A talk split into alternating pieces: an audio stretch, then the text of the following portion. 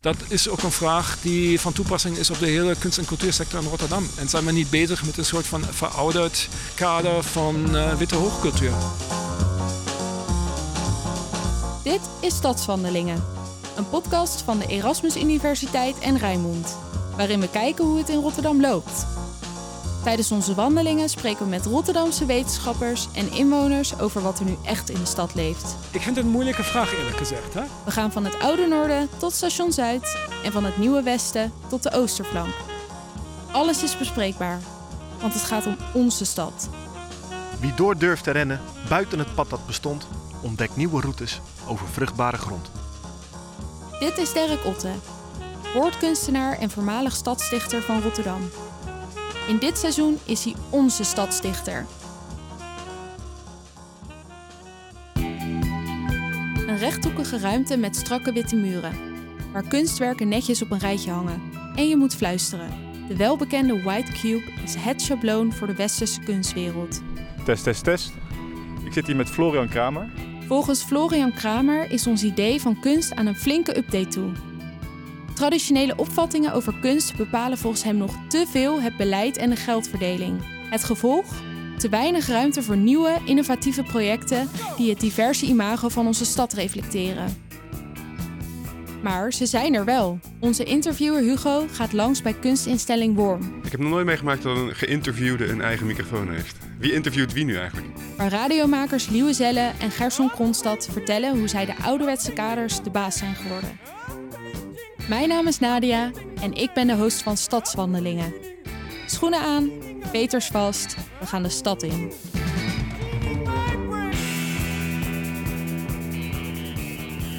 Ja, mijn naam is Florian Kramer. Ik ben uh, lector bij de Van der Koning Academie in Rotterdam, dus de kunstacademie hier in de stad. Als lector en onderzoeker stelt Florian zichzelf en de stad ingewikkelde, maar volgens hem wel belangrijke vragen over kunst.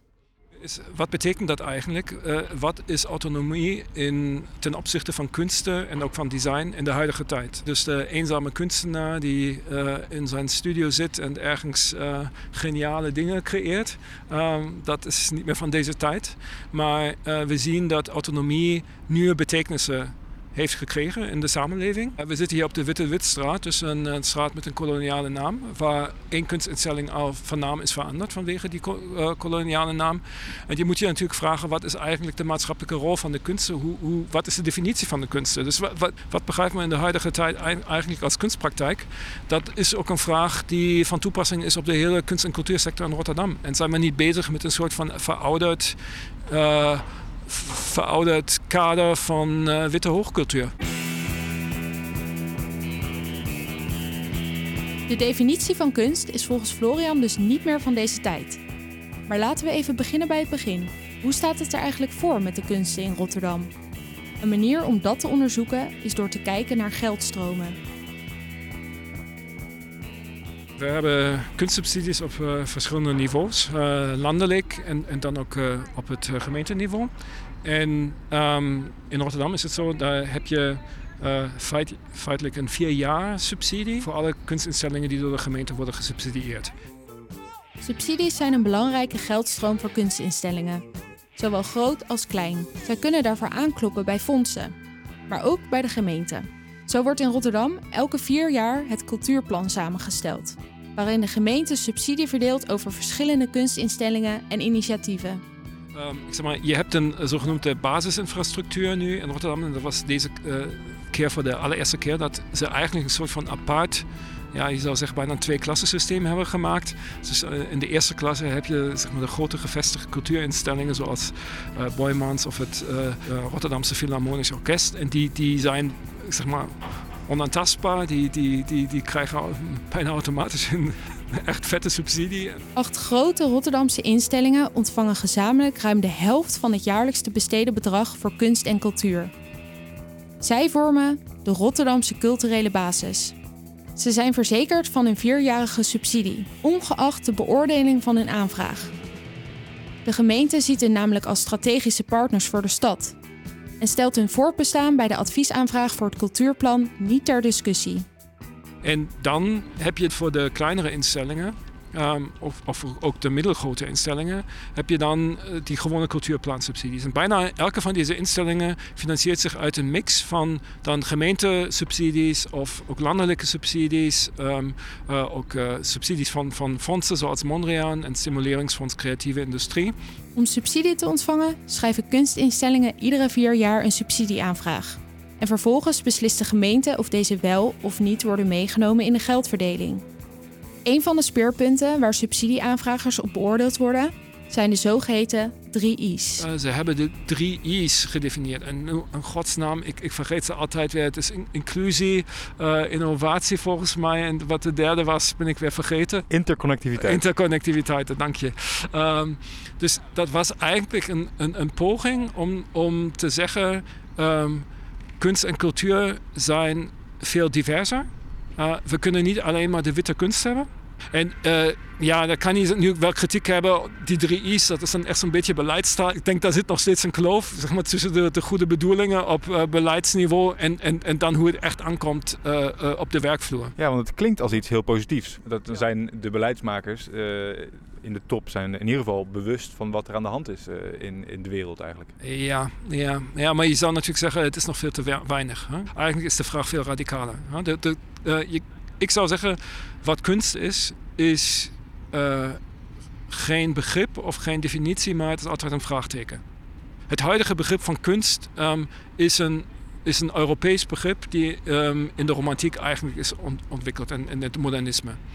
En uh, je maakt scheidingen die eigenlijk, ja, waar je kan uh, afvragen of die überhaupt verstandig zijn. Ja? Dus bijvoorbeeld, waarom is een museum met schilderijen aan de muur. Waarom is dat kunst? En waarom is um, eetcultuur geen kunst? Zeg maar, het is dan alleen kunst als het echt van, door kunstenaars, herkende kunstenaars binnen een kunstinstelling wordt gemaakt. En, en als het jouw shawarma tent is, ik, zeg het maar een beetje op een platte manier, uh, dan is het geen kunst. Ja? En, en daar, kan je, daar kan je echt kritisch over zijn. Dus stap 1 naar een beter kunstbeleid zou op zijn minst kunnen zijn: laten we de definities en kaders van kunst herzien. Ja, maar eigenlijk moet je nog veel verder gaan. Hè? Dus je lost het niet op om te zeggen: uh, oké, uh, we zijn nu de White Cube en, en nu openen we de White Cube ook voor andere vormen van kunst en cultuur. Zo werkt het niet. Het gaat natuurlijk over eigenaarschap. Het gaat erover uh, wat zijn dan überhaupt de ruimtes, wat zijn de plekken, wat zijn de pro projecten. Volgens Florian moeten we veel ruimer gaan denken over kunst. Het is al lang niet meer enkel statisch werk tentoongesteld in een rechthoekige expositieruimte met witte muren. Oftewel die bekende White Cube. Niet alle nieuwe ideeën passen binnen deze muren, vertelt hij. Ze vragen ook om nieuwe ruimtes. We gaan uit van een soort van heel statisch model. We gaan uit van, van instellingen, uh, huizen die dan um, ja, ruimte bieden aan, aan kunstproductie. En dit is toch eigenlijk nog steeds gebaseerd op, op die, die, die oude begrippen van, van een kunstwerk en van een kunstenaar. Um, maar op de andere kant is het wel zo, en misschien moeten we maar een beetje meer richting warm lopen. Ja. Uh, met met, met, met warm, warm heb je namelijk eigenlijk uh, een instelling die, die die omslag al uh, sinds begin, sinds, sinds de jaren negentig heeft gemaakt. warm is eigenlijk is een pure projectruimte. het is ook een kunstinstelling, gesubsidieerde kunstinstelling. ook binnen het cultuurplan van de gemeente Rotterdam. Maar wat ze eigenlijk doen is dat ze, dat ze communities uh, faciliteren. Dus dat ze mensen uitnodigen, eigenlijk ook geen verschil meer maken tussen professionele kunstenaars en publiek. En zeggen ja, uh, we bieden je de ruimte.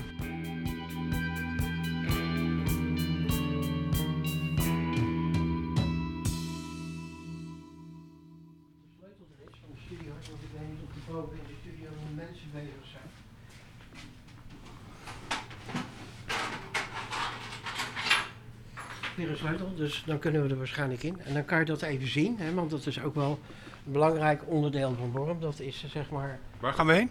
We gaan nu naar boven toe, we gaan naar de uh, geluidsstudio. Of de Dit is Liewe Zelle, radiomaker ja, en organisator bij Worm. Verschillende namen, een uh, synthesizer museum zou je het ook kunnen noemen. Kruip door, sluip door. Ja. Metalen trap op. Is het ook de, de artiesteningang? Ik zie een gigantische deur daarachter. Nee, dat is alleen voor het binnenhalen van luidsprekerboxen. En dat oh ja. Uh, laat het dan zo zeggen, dit is onze speeltuin. ja. Mijn hemel. Het zijn echt muren vol met keyboards en aan de andere kant dus wat je zegt een oldschool synthesizer. Het lijkt wel een, uh, een cockpit van een, van een vliegtuig. Lijkt het wel. Worm is een plek voor alternatieve kunstproductie, experimentele manieren van leven en kennisontwikkeling. Ze organiseren bijvoorbeeld festivals, concerten, de feesten, filmvertoningen, workshops en beschikken over een muziekstudio Eh, en tentoonstellingsruimte. Op een van de ARP's, want er zijn meerdere. We hebben hier deze, BME Axiom. Daar zijn er maar zes van gemaakt of zo. Eh, dat is een hele beperkte oplage. Nou, ik ben eh Liewe Zelle en ik ben pak een beet vier jaar geleden of zo bij Worm eh, terechtgekomen. Nou, ik was daarvoor al bezig bij de Performance Bar als performance artist. Toen zeg ik op een gegeven moment van ja, dus jullie zouden dus iets met radio eh, moeten gaan doen. En, en toen zei de directeur van nou, weet je wat, ga het maar doen. Dat is eigenlijk heel simpel. De korte samenvatting, en veel korter kan het niet, van een radiostationnetje wat eigenlijk niks is, behoren we nu inmiddels al tot nou ja, erkende stations in de wereld op het gebied van nou alles wat apart is, zullen we maar zeggen. En dat het vat ook wel heel erg de, de mentaliteit van Worm samen. Hè? De, dat de directeur zegt, notabene, eh, ga het maar doen. Ja, ga het maar doen. En dan wordt niet gevraagd van wat gaat het kosten of dit en dan. Maar begin eerst nou maar en dan, gaan we, dan zien we wel hoe dat, hoe dat dan verder gaat, hoe dat dan verder moet. Zullen we even lopen? Ja, ik ga de deur weer op slot doen. Maar u ziet het, eh, dat eh, het woord speeltuin niet heel erg verkeerd is. Nee. Waar begonnen jullie dan met, eh, met, met radio maken? Nou, we gaan nu de trap af. En letterlijk de tafel waar we dan tegenaan lopen, dat is de tafel waar de radio begonnen is. Ja, dat is eigenlijk gewoon een, een tafel in een halletje. Ja, een tafel op kantoor. Twee microfoons op tafel. Twee microfoons op tafel. En een eh, mengpaneeltje. En een computer voor de radio. En een soort van computer voor de muziek. Van eh, YouTube en noem maar op, eh, op te kunnen halen. En letterlijk zijn we hier op deze plek eh, begonnen. En wie zit hier nu? Hier zit op dit moment de directeur, die gebruikt het als zijn kantoor. Worm hanteert het voor wat hoort wat principe. Wij doen iets voor jou, jij doet iets voor ons. Door de deur hier weer, lieve. Zo mogen mensen bijvoorbeeld gebruik maken van een muziekstudio. Maar voorop. En wat daar dan is gemaakt, wordt gepresenteerd op de radio als radioproduct. Nou, wat, wat er eigenlijk op de radio gebeurt, er gebeurt eigenlijk ehm, van alles en nog wat. Maar wat zijn de onderwerpen? Ja, eigenlijk alles. En dat bijvoorbeeld hebben we ook een, twee eh, dames die filosofie hebben gestudeerd, afgestudeerd filosoof zijn. Die hebben een eh, filosofisch programma. We hebben Gilbert. Eh, Gilbert is ook een beetje een, een ehm, ja, ik zou hem een punkradiomaker willen noemen. Gaat, gooit zijn kont altijd tegen de krip, om het dan op die manier eh, uit te drukken. Ehm, maar daarnaast hebben we ook ehm, eh, bijvoorbeeld een Nederlandse meneer die een programma maakt rondom eh, Japanse popmuziek. Om maar even een dwarsstraat te noemen. Dus ja, ehm, dan hebben we Cinema Colombiano. Dat, en die organiseren ieder jaar een Colombiaans filmfestival in Nederland. Van het een komt vaak het ander. Ja. Hè? Dat, dat, dat is een beetje het, het ding natuurlijk hier. Bij Worm staat de deur wagenwijd open voor nieuwe ideeën. Die met volle energie worden vastgepakt en de realiteit in worden getrokken. Onder het mom van gewoon doen. Hoe is deze vrijplaats voor alternatieve kunsten eigenlijk ooit ontstaan? Eh, 25 jaar geleden. De ontstaansgeschiedenis van Wormen is eigenlijk al die vreemde elektronische muziek, piep- en knormuziek werd het in die tijd ook wel genoemd. Maar ook de punkbeentjes en die dingen waar dan net in Nederland een beetje de underground, eh, anarchisme, eh, een beetje die hoek. Eh, maar wel eh, kwalitatief hoogwaardig ja, de rest van de wereld die heeft zoiets van, nou, laat maar, op dat moment. Tegenwoordig zijn we natuurlijk algemeen geaccepteerd, helaas misschien wel. Maar ehm, in die tijd was dat nog echt, ja, je stond aan de andere kant, zeg maar, hè, van, de, van het spectrum. Het is een veilige haven voor anders denken daar. Al- veilig- nou, dat is het nog steeds hoor, dat is het nog steeds. Zullen we een stukje lopen? We gaan een stukje lopen, ja. Mogen we hier naar buiten? Ja.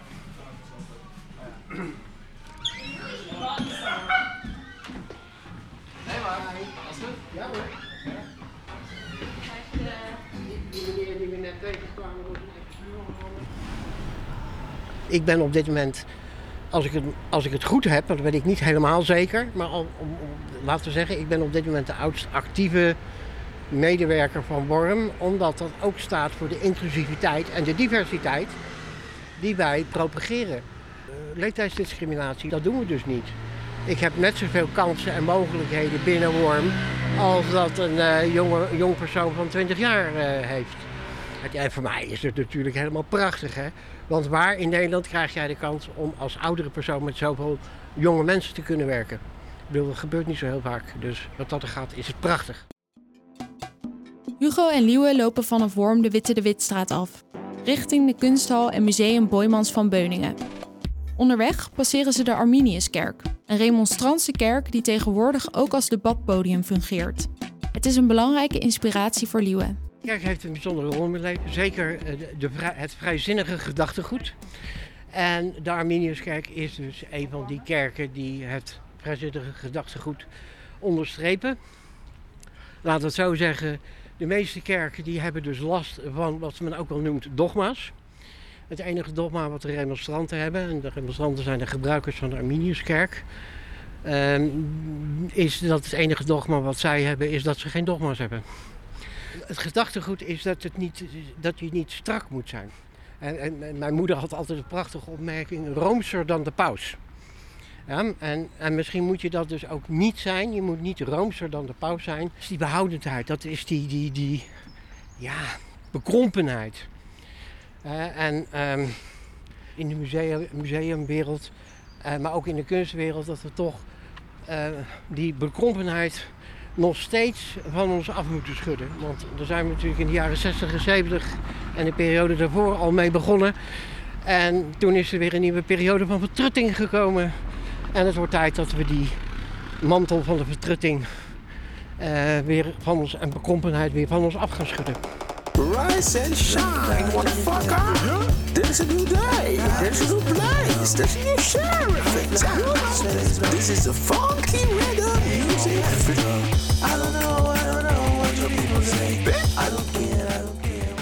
Worm biedt ruimte voor de alternatieve kunsten. Een vreemde eend in de Rotterdamse kunstwereld, zoals Florian ons vertelt. Maar wat maakt het voor afwijkende, kleinschalige kunstinitiatieven nu zo moeilijk om te overleven?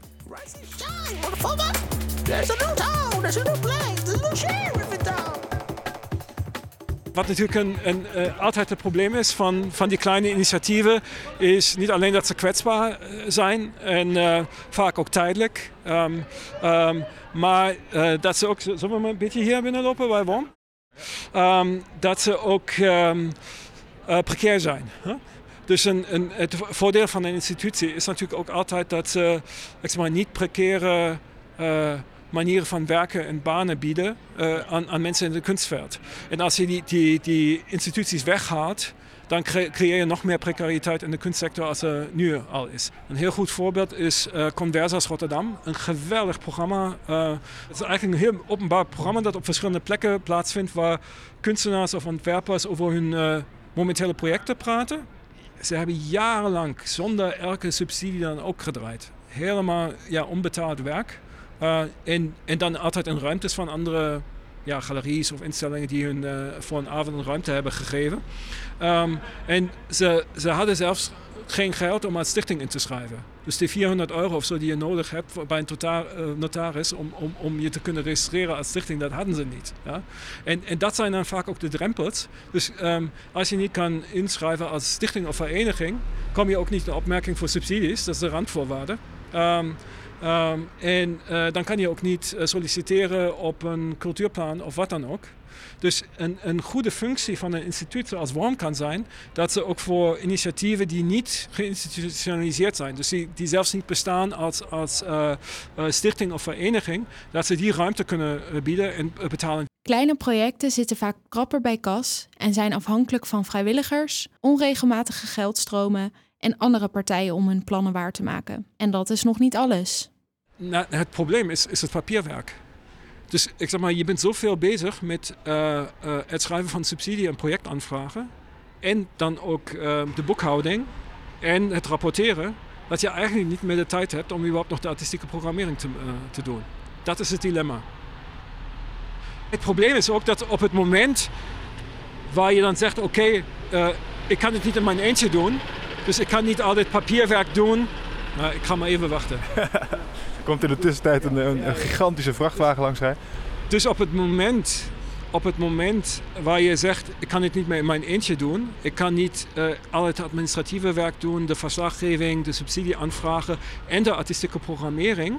ehm, dan heb je al een bepaald budget nodig eh, om bijvoorbeeld iemand te kunnen betalen die een, eh, een zakelijke leider is. Florian maakte het zelf mee met een kunstenaarsinitiatief dat de Player heet. Dan deed de player het steeds beter. Eh, eh, ook eh, bij subsidies. Ze zat uiteindelijk ook in die vier jaar subsidie van het cultuurplan.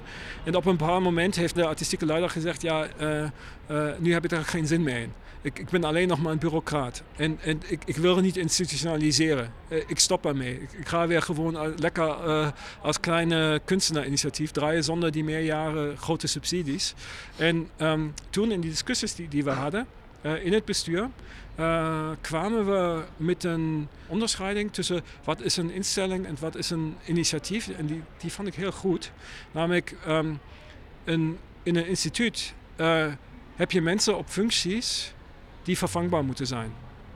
Dus je, je, je- je gaat eigenlijk het instituut oprichten vanuit de functie, vanuit een functiekader. Dus je zegt, ik heb een directeur nodig, een curator, een zakelijke leider, ehm, eh, iemand die, die de techniek doet, et cetera, et cetera.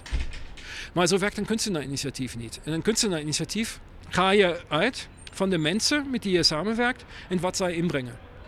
En, ehm, je maakt bijvoorbeeld een kunstenaarinitiatief. Daar is één iemand een sociale activist, een andere is een grafisch ontwerper.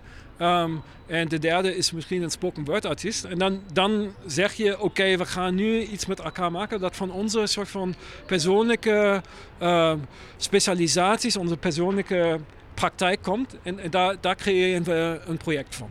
Wat het ook kunst maakt, omdat Ja, het iets, precies, iets autonooms precies. is en iets Precies, kunstzinnigs. precies, precies. En daarom is dan die- dit project dan ook zelf een kunstproject en, en geen instelling. Ehm, eh, maar op het moment waar dan zeg maar, van die drie hypothetische mensen één iemand daar wegvalt, eh, dan kan je niet maar zo zeggen: Oké, nu hebben we een vacature voor een spoken word artist en ik gaan we die daar inzetten. Ja? Dus het is dan altijd gedreven vanuit een persoonlijke artistieke visie en een persoonlijke eh, eh, inbreng van iedereen die daarbij betrokken be- eh, is. En op het moment waar je institutionaliseert, moet je daarmee stoppen. Ja? Is er een manier om kunst, in, instituties en kunstcollectieven, om die samen te denken? Is er een synergie eh, denkbaar? Ja, ja, we staan hier voor WORM. Ik denk dat WORM een van de, van de eh, kunstinstellingen is waar het lukt om, om dit eh, samen te brengen. Waar je zegt, eh, het instituut is eigenlijk een soort van ja, een lege huls. Eigenlijk is het instituut een lege huls waar je ruimte geeft aan initiatieven eh, om hier werk te ontwikkelen. En, en je denkt niet vanuit jouw eigen programmering, maar je, je denkt vanuit de, het faciliteren eigenlijk gastvrijheid. Ja? Dat je zegt, wij als, als WORM zijn gastvrij, eh, nodigen mensen uit om hier dingen te doen. En als iemand komt met een interessant idee, dan eh, proberen we dat eh, te faciliteren.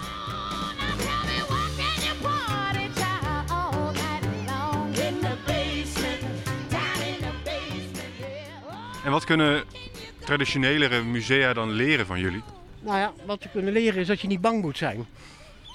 Want ik heb af en toe het idee dat het voornamelijk ook gaat om angst. Dat men angst heeft om het nieuwe te omarmen, om het aparte te omarmen, om ehm, de andersdenkende te omarmen. En mensen met die eh, een andere genderidentiteit hebben te omarmen. Eh, mensen met een andere huidskleur te omarmen. Eh, Die angst, daar heb ik het dan over. Twee weken nadat ik met de radio begonnen ben, zei ik, maakte ik een opmerking tegen de, de gebouwenbeheerder. Ik zeg, ja, het zou makkelijk zijn dat ik de sleutel had. Ja, wacht maar even, hier heb je de sleutel. Ja. Wil je alleen even, even noteren dat jij die sleutel hebt. En sindsdien heb ik een sleutel eh, van het gebouw. En waar ligt de grens dan? Wat is dan nog het criterium om te zeggen ja of nee? Het betamelijke. Ja, klinkt misschien raar. Maar in de Bijbel heb je de tien geboden. En eh, ik had ooit een discussie met mijn theologische professor. En ik zeg tegen die professor tegen mij, ja Luwe, dat ging over mijn gereformeerde broeders trouwens, die zich heel streng hielden aan die tien geboden. We, "Joh, maar misschien moet je wel bedenken dat je die tien geboden helemaal niet nodig hebt. Maar dat kan je zelf ook wel bedenken. Jij kan als zelfstandig denkend mens wel bedenken dat je niet moet gaan lopen moorden en dat je niet moet gaan lopen stelen en, enzovoort enzovoort. De boemen niet moet gaan bedriegen eh, enzovoort. Hè? Dus zolang een kunstenaar zich behoorlijk gedraagt. Ja, Ja, op een normaal, als een normaal menselijk manier gedraagt, dan is dat eigenlijk wel zo'n beetje waar het om gaat. Jij wilt zelf ook prediker worden, toch? Ja, dat wil ik. Als je het al niet bent. Nou ja, af en toe denk ik dat ik dat wel ben, maar ik wil dat inderdaad worden. Ik wil eh, de opleiding predikant volgen eh, in, de, in het vrijzinnige gedachtegoed. En hoe erg verschilt dat, als het al verschilt, met performance artist zijn? Misschien is het wel hetzelfde.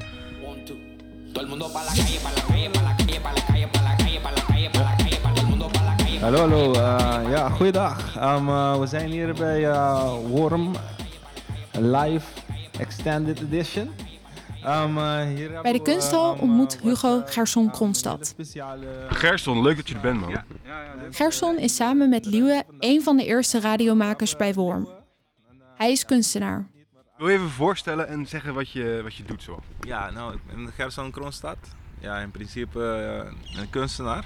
Ehm, eh, ja, dat... eh, Je, dat doet- je doet eh, de air quotation marks. Waarom kunstenaar tussen aanhalingstekens? Ehm, sorry? Waarom kunstenaar tussen aanhalingstekens? Ehm, doordat ik denk gewoon dat creativiteit breder is dan alleen maar een term. En eh analyse is dat, dat ik doe best wel andere dingen. Ik doe de radio, ik schilder, ik doe verschillende projecten. Dus dan is het niet eh, een specifieke...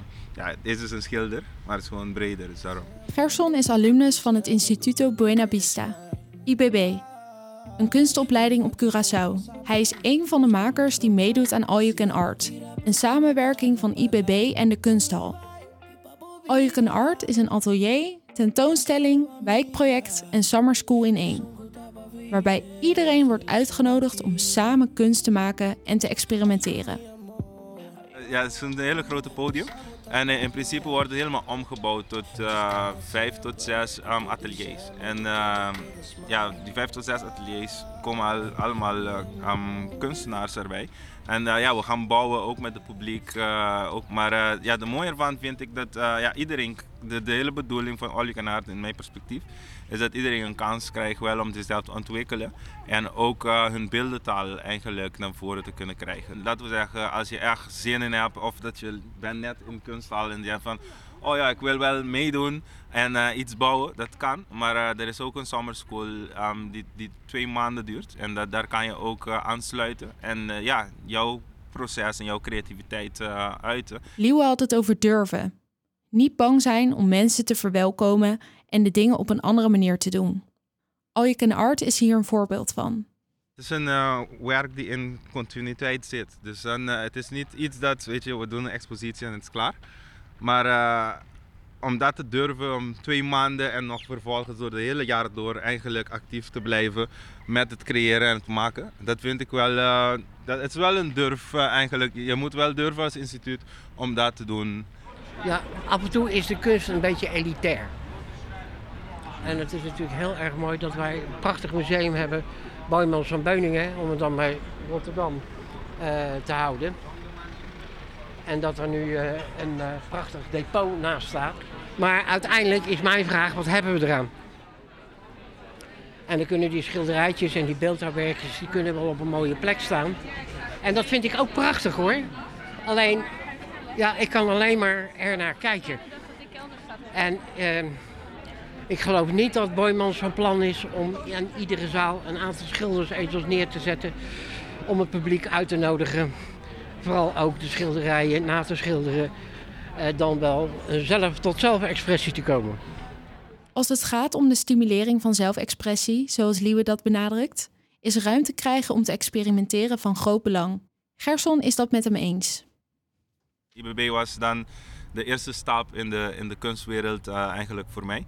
Ik, ja, ze gaf me ook een keertje gewoon de sleutel en dan kon ik gewoon, ik was een beetje, a- een beetje addicted aan het maken. dus ja, de ruimte was er ook daar om hoeveel ik wou, wat ik wou maken en mezelf echt goed te ontwikkelen in mijn beeldentaal. Voordat ik eh, de stap deed om naar een academie te gaan. Dus dat, ehm, ja, dat was wel mooi. Dat klinkt bekend. Er Ja. ergens, ergens de sleutel van krijgen. Liewe vertelde net dat, dat hij bij, eh, bij Worm eh, ook gewoon de sleutel eh, kreeg. Ja. Is, dat, is dat iets wat noodzakelijk is voor een succesvol kunstinstituut? Om dat vertrouwen naar artiesten te hebben? Ja, dat denk ik wel. Ehm, aangezien het een, ja, een kunstinstituut bedoeling is om jou te ontwikkelen. En meer vertrouwen je krijgt, meer eh, zit je echt in je waarde en meer comfortable je bent, waar je bent, meer productief je kan zijn. Ja, het vertrouwen is eigenlijk essentieel om, eh, om jezelf te ontwikkelen. Want eh, ik vind wel dat meestal vergeten we eigenlijk dat de speels is ook een hele belangrijke deel van creativiteit en ontwik het ontwikkelen en ontdekken van nieuwe beelden, vormen en manieren om te werken. En zonder experimenteren is het heel moeilijk eigenlijk om een goede beeld te krijgen, vind ik. Dat is mijn mening. Als je experimenteert kom je bij nieuwe, nieuwe belevingen, nieuwe manieren om dingen te doen. En dan zie je ook de wereld in een andere, een andere blik dan eh, ja, de normale traditionele manier. Als je experimenteren toelaat, dan kunnen er mooie dingen ontstaan. Daar zijn onze gasten van overtuigd. En toch blijven het uitzonderingen in Rotterdam. Ik zou echt zeggen, dat is echt het probleem van deze stad. Dat altijd deze soort van eh, bestuurlijke top-down planning wordt gemaakt. En wordt gezegd, ja oké, nu, nu, nu, nu plaatsen we hier kunstinstellingen of doen we dat. Eh, en dan kan je echt vragen, ja, is, is dat zinvol? Ehm, waarom geef je niet meer eh, eh, initiatieven de kans om bottom-up te groeien? Dan rest mij de vraag: is er wel overheidsgeld nodig voor kunst? Ja, goede vraag. Hè? Ik, ik vind het een moeilijke vraag eerlijk gezegd. Hè? Dus eh, het is, ik zou zeggen, het is een soort van noodkreet. Het is een noodoplossing. Als je dit, dit commercieel zou doen, dan moet je of voor een ticket moet je 500 euro vragen, of 200 euro tenminste, ja? eh, om, om, om de productiekosten terug te kunnen betalen. Ehm, of het gaat helemaal niet. Ehm, Um, dus op die manier is een kunstsubsidie ook een sociale subsidie, ja, om, om, om uh, kunst betaalbaar te, houden. Ook om, om te kunnen zeggen, ja, als je bijvoorbeeld naar een, naar een uh, arthouse bioscoop zoals Lantaarn Venster gaat, dan hoef je daar niet meer de, uh, voor te betalen dan in de paté, anders zou het niet, niet, niet gaan. Um, um, dus dat is één aspect. Maar de andere het andere aspect, je zou kunnen zeggen, de, de, de gesubsidieerde kunst is een soort van laboratorium. Of in het beste geval, in het optimale geval, als het goed gaat, is, is de gesubsidieerde uh, kunst een laboratorium om, om nieuwe talen te ontwikkelen, nieuwe vormen te ontwikkelen, die je onder commerciële drukte niet zou kunnen doen. Wat zou volgens jou de ideale kunstinstelling zijn? Bestaat niet, bestaat niet bestaat niet. Waarom? Ja, um, omdat er altijd iets misgaat. Dus een ideaal is altijd gevaarlijk. Um, het ideaal bestaat niet, maar wat wel bestaat is het experiment um, om het beter of anders te doen. Het, het, is misschien het streven naar een ideaal of, of, of het, het, streven, of het altijd weer opnieuw proberen hoe, hoe het anders en hoe het uh, beter kan. Wat is belangrijk voor de toekomst als het gaat om kunstbeleid? Dat je zegt, hoe kan je de toekomst van wat wij begrijpen als de kunst, of hoe we het dan ook noemen, hoe kan je dat open houden zonder het precair te maken? Dus hoe bied je veiligheid voor verandering? Dat, dat zou de vraag kunnen zijn. Ik zou zeggen, het is heel belangrijk dat, dat uh, kunst, of uh, hoe we het dan ook noemen, altijd een woord met een vraagteken is. En um, dat het een vraagteken blijft. Dus uh, dat, we, we, gaan hier geen antwoord op vinden. En als we die denken dat we ze hebben gevonden, dan zijn we fout bezig. Um, dus um, hoe creëer je dus de, de mogelijkheid, de infrastructuur om deze vragen open te houden en steeds op, weer op andere manieren te beantwoorden, zonder mensen ook ja, economisch in hun bestaan helemaal in de onzekerheid te groeien. Uh, samenwerken, samenwerken, samenwerken. Daar ligt gewoon de sleutel. Het klinkt ook als een kreet die je naar uh, de gevestigde kunstinstellingen uh, doet. Ja, dat denk ik wel. Want het, je blijft toch altijd een beetje zielig om dezelfde vijver heen lopen. Denk ik dan maar. Dus ik denk dat het, dat het dat het heel belangrijk is dat, uh, dat die samenwerking er is. Uh, ook met de grote, grote kunstinstituten, hè, zoals Boymans en Beuningen, of met, ja, met, met wie dan ook. Ik bedoel, het, het maakt eigenlijk helemaal niet uit. Op het moment dat jij open staat voor alles en iedereen, dan denk ik dat je op de goede weg gaat. Wat zou er gebeuren als Worm zou verdwijnen? Dan zou er denk ik in, uh, in het culturele leven, niet alleen in Rotterdam, maar zelfs in heel Nederland en mogelijk zelfs in heel Europa, een behoorlijk gat ontstaan. Want als je gewoon ziet waar mensen allemaal vandaan komen, de bandjes overal vandaan komen, uh, de, de kunstenaars overal vandaan komen. Ik bedoel, daarom zeg ik, het zou een groot verlies zijn voor niet alleen Rotterdam, Nederland, Europa, maar misschien zelfs de wereld. En misschien klinkt dat wat overdreven, maar als een goede predikant overdrijf ik graag. Kunst is kunnen vangen wat er in en om ons zweeft. Vormgeven aan wat op zichzelf bestaat, beweegt en leeft. Wel maakbaar, maar niet meetbaar en daarom juist zo krachtig. Wat de een verschrikkelijk lelijk vindt, vindt de ander juist weer prachtig. Van kunst kan je van alles vinden, toch gaat het meer om voelen. Van Wu Clan tot Mozart, van hiphophuis tot doelen. Pogen, falen, mooier maken, verbeelden en vertalen. Kleur in het grijze, lichter reizen, je hoofd wegbrengen, je hart ophalen. Niet produceren, maar creëren, ondanks alles niet verzaken. Daarna is het een kunst op zich om je te durven laten raken.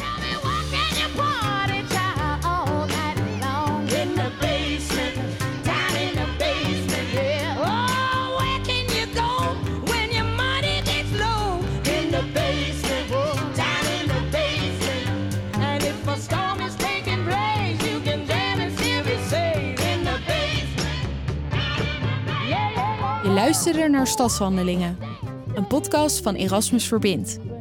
Een studenteninitiatief dat de wetenschap en de Rotterdamse samenleving met elkaar verbindt. Je hoorde gedichten van woordkunstenaar Dirk Otte. Je hoorde muziek van Gerson Kronstad. Ook hoorde je het nummer Artist Only van Talking Heads, In the Basement van Etta James en Sugar Pie DeSanto en het nummer Madiki van Jeong. Daarnaast hoorde je een radiofragment van Worm. Dit was alweer de laatste aflevering van het tweede seizoen. Ben je enthousiast geworden door onze podcast? Geef ons dan een 5-sterren boost. Dat kan in Spotify en in Apple Podcasts. Vergeet ook niet te abonneren op Stadswandelingen. Bedankt voor je support. Dit verhaal werd samengesteld door Isabel Bruistens. Interview door Hugo van der Kooi en eindredactie door mij, Nadia Mensel. Redactie Roos van der Velde, Max Wassink, Rosta Erbas, Nina Nefs, Fabio Mires, Julia Wetstein, Sanne Roordink, Max Wagenaar en Ivo Bergman, die ook onze geluidsman was. Montage en sounddesign door Michiel van Poelgeest, van Klank. Meer weten over onze podcast of over Erasmus Verbind? Bezoek dan onze website. De link staat in de beschrijving. Dank aan onze partner Rijnmond. Tot het volgende seizoen.